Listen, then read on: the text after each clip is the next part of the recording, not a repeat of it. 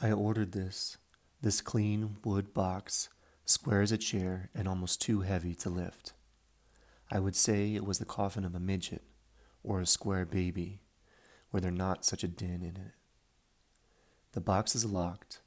It is dangerous.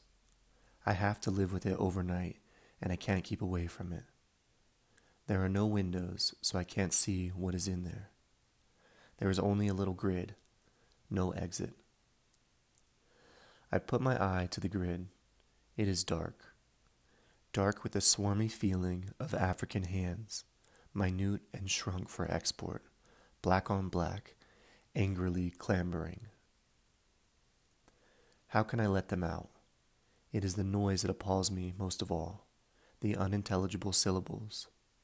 It is like a Roman mob, small, taken one by one, but my God, together? I lay my ear to furious Latin. I am not a Caesar. I have simply ordered a box of maniacs. They can be sent back. They can die. I need feed them nothing. I am the owner. I wonder how hungry they are. I wonder if they would forget me if I just undid the locks and stood back and turned into a tree. There is a laburnum, its blond colonnades, and the petticoats of the cherry.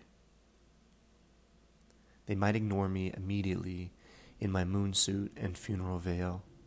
I am no source of honey, so why should they turn on me? Tomorrow I will be sweet, God. I will set them free. The box is only temporary.